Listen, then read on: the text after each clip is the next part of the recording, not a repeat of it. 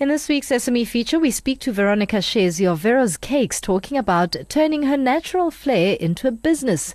Vero, how did you start up? The business itself started like 12, 13 odd years back, but Veronica started baking when she was a little girl. As young as 12, 13, I was baking already. It started with my mother giving me a friendship cake in Diepkloof. That's how it started, but I didn't think that I was a baker. I was I thought I was cut out to be a scientist or something. So I went out of my way and I studied science. I went and studied analytical chemistry. And I thought, mm, I made it. I'm going to be something. But I realized that I don't like it. I just didn't like whatever that I was doing. And I started all over again and I studied for something else. I thought maybe I need to be in an office. Then I did IT and I'm like, mm, I'm not going to be programming stuff. Yeah. It's not me at that time, I felt, I started feeling like, I think I'm lost. I don't know where to go. And I was working and working as a database administrator, but never happy. Mm. Never. I was always thinking, I need to be doing something else that is bigger than what I'm doing. In the background, though, I'm busy baking for my friends and giving them cakes for free. And one day, one of my friends asked me for a bucket of scones. And I said to her, I'll charge you for this one. Because mm-hmm. she was taking it to a funeral. Mm. She took it. She came back and said, They want more. They want four buckets. I'm like, Huh? Okay. I'm, I'm working full time, eh? Yeah. I will produce four buckets. I didn't even know how much to charge. I played around with numbers and voila, I had a price. Mm. Gave her the four mm. buckets, and the next week people wanted more. I'm like, oh my word, what yeah. have I mm. started? And it started like that. I employed one lady who helped me while I was still at work. I trained her, I taught her how to bake.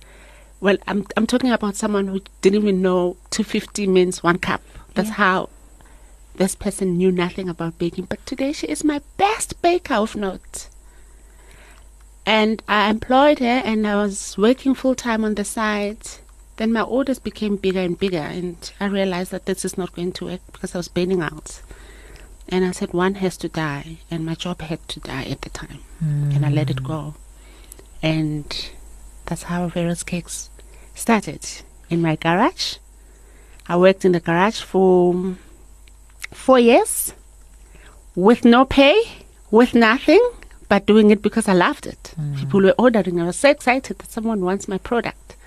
And every time I would just polish it more and get better and better at what I was doing and source new recipes and yeah, it all started like that. Now, any challenges in your journey so far? Working with people, you you face people's issues mm. that you didn't think about when you started your business. You thought your business is all about baking, then you realize that there's other things involved. You have to deal with the people now, understand them, that they are people, they are not machinery, they are there, they've got feelings. Now you have to work with them and nurture them and take them step by step until they, they reach the point where you want them to be. And as a business, when you start up, the biggest challenge that I had was access to finance. Mm. It was terrible, I must say. My mother, my sister, everyone had to go around looking for loans for me. That brings me to my next question actually. How did you tackle the funding hurdle? I didn't look at it as a bigger picture, as a big business. Mm. I saw it as what I could do now for now and survive now. And because I was working in my garage, the first thing that I did, I bought a small oven that could put four trays, which was bigger than my normal kitchen kitchen um, oven that was taking two trays. For me, it was a big thing that I could bake with four trays at the time. Yeah. And wow, I can produce a bucket within an hour. So, you know, like starting in small little steps and understanding your space in that little time that you have with your little whatever that you have, it's enough to get going. And mm. as you go along, you reinvest in your own business with your own money that you put in. And of course, you have to borrow here and borrow there and owe this person and run around for a week without answering their calls. But it works out at the end of the day. Now, tell us more about uh, the partnership that you have with uh, the mentorship program. How did that assist you? The Hope Factory, they've been mentoring me from 2014. ever since being in the Hope Factory, it just opened my eyes and realized that, you know, when you work on your own and you're the own boss and you make decisions on your own, you're lonely in that journey and no one is there to pat you on the shoulder and say, Veronica, you're going in the right direction, or just hang on, just think about this. Are you sure this is what you want to do? So for me, it was like I have someone who's there next to me that I can run ideas to, and I can sit down with and tell them my story and let them listen to what I want to do and advise and and nurture me in getting to where I was, where I want to be, because most of the time I was literally baking. I was a baker. Mm. I was not running a business. They made me realize that, you know, it's bigger than you always baking. Can you just start now and think about how are you going to grow the business and look at it as something else, not just a little thing that you're doing. You know, like sometimes when you're a small business, you think small. But with them, they made me realize that look at your accounts. Sit down and look at your accounts and make decisions based on, based on your management accounts are they making sense? Are you making right decisions? And for me, it has been a very amazing journey. Moving on to what your views are on the current SME space in South Africa, do you feel that entrepreneurs are getting enough support? Having spoken about the Hope Factory. Um, I don't think they're getting enough support. There's more to it. Like, for instance, it's not about just the journey as an entrepreneur that someone is working with you for instance, let me tell you about myself because I didn't I didn't have a baking background before. Mm. But if I had gone to a baking industry and get an overview of what's happening in that industry, I think I would have been thinking different to what I'm thinking now. And for me to compensate for those things, I had to literally go and look for courses, like go to a culinary school so that I understand the kitchen. Because when you ask people, can you mentor me? Can you tell me, can you let me into your business? Then let me see. They won't let you. They mm. just won't give you the chance.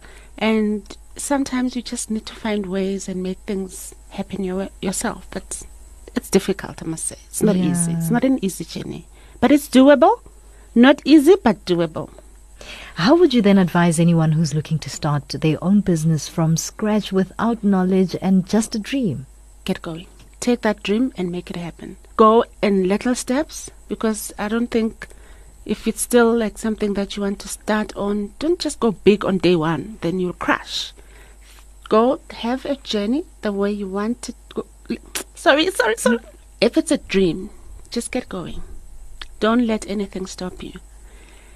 Get advice, talk to as many people as you can, and do research. It's important to have your research and understand the environment that you want to work in. Mm. Because with some businesses there are regulations and you, you need to understand exactly what you're getting yourself into but make it happen lastly where to for vero's cakes and how do people find you vero needs to see her name written everywhere vero's cakes yeah. from joburg to eastern cape look, my cakes do get to Eastern Cape, I know, but I need to be there. In, I need to have presence. I need to have presence in Limpopo. I need to have presence in KZN, mm. and I'm working hard in making that come together. Yeah. And it's a dream that I'm working on and my workers as well, they're part and parcel of this dream because I've been with them all this time and I want them to grow with me. I want to see them flourishing and being part and parcel of the story. Mm. And we're at uh, at the corner of Selkirk and Blackberry. Our number is 011 789 7082. We're also on, on the web Yes. www.veroscakes.co.za. You can also catch us on Facebook, Vero's Cakes. Um, that was Veronica Shezi of Vero's Cakes in this week's SME feature.